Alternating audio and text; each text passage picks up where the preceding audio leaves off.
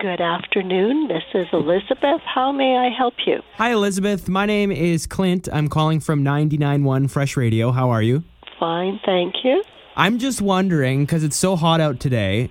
In the city's eyes, is it inappropriate for an adult to go to a splash pad and just run in and out really quickly if they do not have a child with them? Um, actually, uh, I've seen adults in the splash pads uh, before. I, there isn't uh, anything about adults not being able to use it. So it's fair game. Pardon me? It's fair game today. I can run to the splash pad later. Uh, that's correct. What are you doing later? Do you want to join me? Huh. is there anything else related to the city that you would like to know about? No, that is all. Thank you, Elizabeth. Thanks for calling the 311. Bye now.